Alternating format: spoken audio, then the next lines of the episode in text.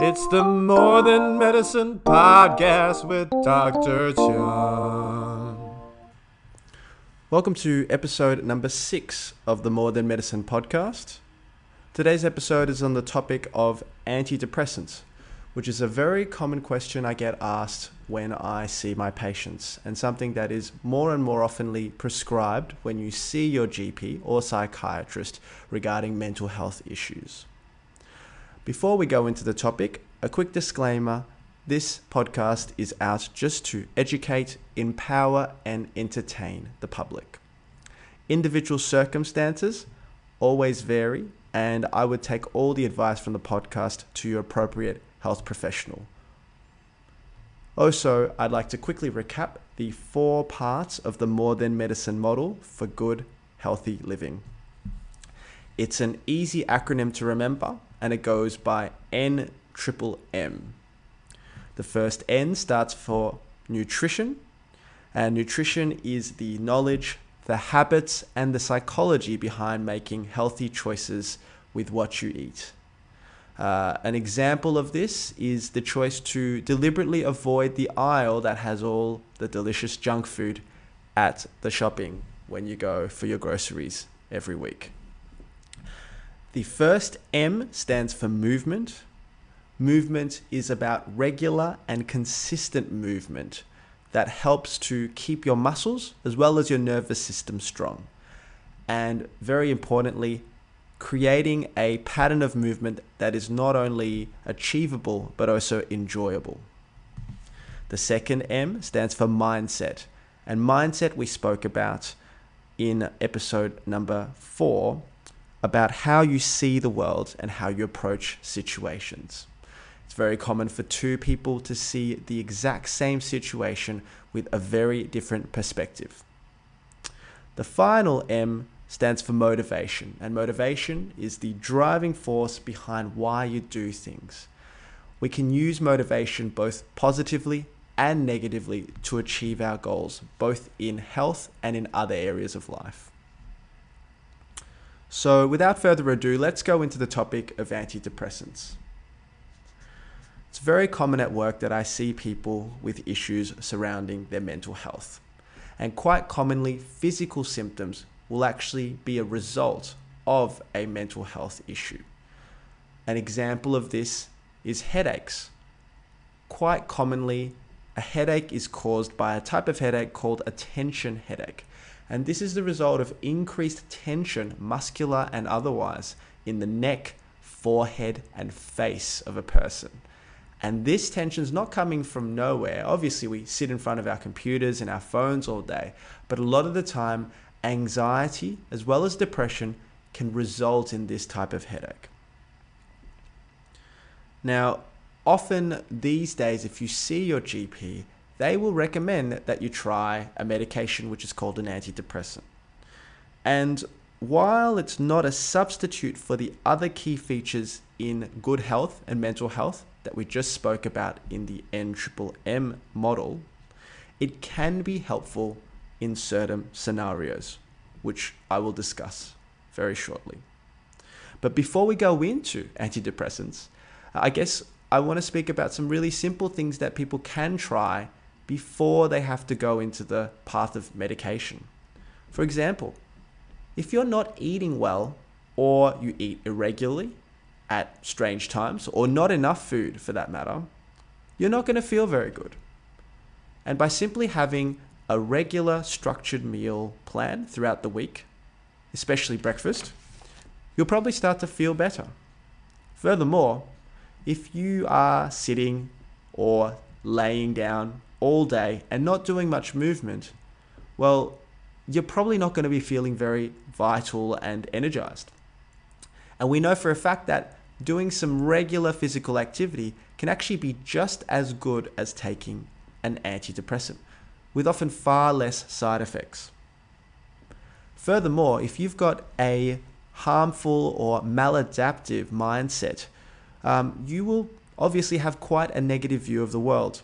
And seeing a counselor or learning how to improve your own psychology can be very helpful for your mental health. So you can see all these parts of the NMMM model can be very important ways to improve your mental health without any external medications involved. Sometimes though, these steps can be quite difficult, especially if a person is very unwell with severe anxiety or depression or other more serious medical health conditions that are involving their mental health. Some people have tried all of these things and are still not getting any progress and continue to suffer symptoms of depression or anxiety. And so at this point, their GP or psychiatrist may recommend certain types of medications, the most common of which being an antidepressant. Now, it's important to know that just taking this tablet will not fix the problem, but it can be a very helpful tool. An analogy I often give to my patients with regards to these medications is thinking that you have a broken leg, because sometimes feeling depressed or anxious can be very similar to feeling disabled with a broken leg. You can't get around, you can't do the things that you know you should be doing, and you're often in a lot of pain. In this case, more psychological pain. And so often if you have a broken leg, you might need to get around with something like crutches or a wheelchair. And by doing this, you can start to do things that you know you should be doing, whether it's meeting up with some friends or making a meal. And in the same way, an antidepressant can help you to get back into doing the things that you know you should be doing. So let's delve a little bit deeper into these curious medications. Antidepressants, at least the way we know them, were developed somewhere in the early 1970s, and the most famous of which was one called Prozac. This came out from the United States, and at the time, it was a real modern marvel. Everyone thought, we have solved depression. You just take this medication and all your troubles go away. How wrong we were. Things were a little bit more complicated and a bit more subtle than that. How do they work? Well, in reality, we don't really know the exact mechanism of how these medications work. But we do know that they try to improve the balance of chemistry within the brain and the nervous system to try and improve mood. When people have been depressed or have suffered anxiety, particularly for a long period of time, the way that their brain works changes. And the combination of neurotransmitters, these are the little chemicals that send signals within your brain, making you feel a certain way, they change in both amount and balance. And so when you start to take these medications, what they're trying to do is to balance certain neurotransmitters within your brain to a more, you could say, normal level. What this does is it helps to reduce the severity of certain distressing symptoms. Similar to how a painkiller, I guess, can reduce the severity of symptoms from a headache, for example. When you start taking an antidepressant, many people will be concerned about the potential for side effects. And this is very legitimate. Antidepressants do have a range of side effects of varying severity. The most common side effect that people get are quite simple ones. Things like feeling a little bit nauseous, maybe having a bit of diarrhea, a headache, maybe some change in your sleep pattern. And the vast majority of these side effects tend to go away within the first 2 to 4 weeks. It's often worth persisting with them, as once these side effects start to go away, the improvement of symptoms will actually start to kick in. In some people, antidepressants can actually make your symptoms a little bit more severe. So you might feel a bit more anxious or even a little bit more depressed for the first couple of weeks. We speculate that this is when your brain is rejigging the types of neurotransmitters, that there will be certain symptoms that become a bit more intense. However, similarly with the first group of side effects, these tend to improve after the first 2 to 4 weeks. And it's important to be in touch with your GP and follow up during this period. And obviously, if it becomes too severe, we may decide to give this one a miss. The other side effect that starts to kind of come in a little bit later in the picture is a certain numbing effect. So people will often say that their lows are a lot less low, but also their highs are a bit less high. And this is part of the effect of what an antidepressant is doing. In a sense, it's turning a very chaotic brain into one that's a little bit more controlled. And so the lows will be a little bit more controlled, but that also means there's a reduction in the highs at the same time. One of the less talked about side effects, particularly with a certain group of antidepressants called the SSRIs, of which the Prozac and a few other more common ones such as Lexapro and Zoloft are a part of, are the sexual side effects that can come with these medications. Commonly, these include reduced libido and interest in sex. Now, a caveat with this is when people are quite depressed or anxious, their sex drive tends to drop quite a lot. And most of the time, people are okay with this short-term issue as long as they get out of the hole that they're kind of dug into. But important things are you need to speak to your GP if you start to experience side effects like this or anything else that seems just a little bit strange. And in discussion with your doctor, you can either look at, well, do we persist or do we need to stop these medications? And it's important to note that you can always stop this medication. It's just that you need to do it a little bit slower than, say, something like Panadol or ibuprofen. And it's something I'll speak about later in this podcast.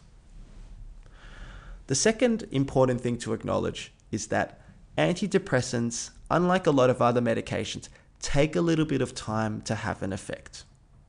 How long? Generally, most of them will kick in within about 2 to 4 weeks.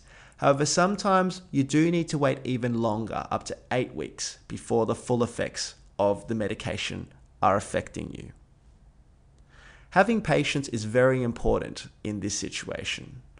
Often we do want to feel better, and that's where the other components of the health model are really important.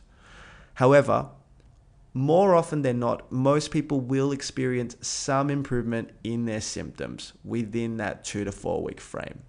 And you should be following up with your GP in that time frame to see how things are going. Finally, it's very important that you do take these medications daily. Taking it just when you remember is unfortunately not good enough, and you may prolong how long it takes for you to start to get some improvement. Furthermore, by taking it regularly, you're kind of giving your brain a bit of a message that you're doing something consistently to improve your health. Now, let's say you've been taking the medication and you're starting to see some improvements. Some of those dark symptoms that you were experiencing when you first saw your doctor are starting to improve. You're also starting to do a little bit of exercise. You're starting to see a counselor and making some progress on the way you think about problems in your life. How long should you stay on this medication for? Now, this really depends on a situation by situation basis.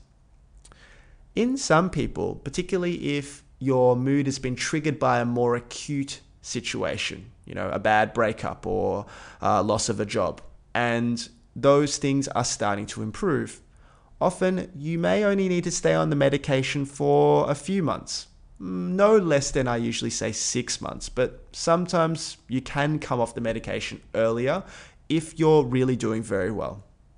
However, in a lot of other people, especially if they've been suffering from mental health issues for quite a while, they do need to take these medications longer term. And in some cases, some people take it lifelong, because they've recognized that the benefits of being on the medication far outweigh the negatives of the medication itself. This is something obviously you need to speak with your own health practitioner with, as it's a very unique case-by-case situation. And when you do decide, if you do, to come off an antidepressant, it's important to do it in conjunction with your GP or psychiatrist. Antidepressants are not medications that you should come off very quickly all of a sudden, especially not cold turkey. They generally need to be weaned down, and this will usually take several weeks, especially if you've been on a medication for a while. Furthermore, you'll probably want to make sure that you've had pretty solid mental health for the last few months before you start to do this, and that you can foresee the next few months are going to be fairly smooth sailing, that there aren't going to be too many stressful events coming up in the horizon. So in summary, antidepressants can be a very useful tool if you're suffering from mental illness. But remember, they are not the only part of getting better from depression, anxiety, or other forms of mental illness. They are merely a stepping stone to getting you back to a healthy lifestyle that provides you with good physical and mental health. Think of your mental health like a table with four legs. The antidepressant or the medication that your doctor prescribes is merely one leg. And if you only relied on that leg, well, you couldn't really call it a table, let alone anything that's stable. The other legs of the table are things that we've already spoken about. Having a good lifestyle. That means eating well, doing some form of exercise, and having a good routine to your day. Second leg, having some mental health guidance, whether it's through a psychologist or a counselor. And the third leg, in addition to the medication, is having good social connection. Now, all these things are obviously much easier said than done. And that's why there is the importance of medication in certain scenarios. So there we go. A very quick summary of some of the most common questions I get asked about antidepressant medication. I hope it was helpful. And as always, please take care. And I'll speak to you next time. It's the More Than Medicine Podcast with Dr. Chan.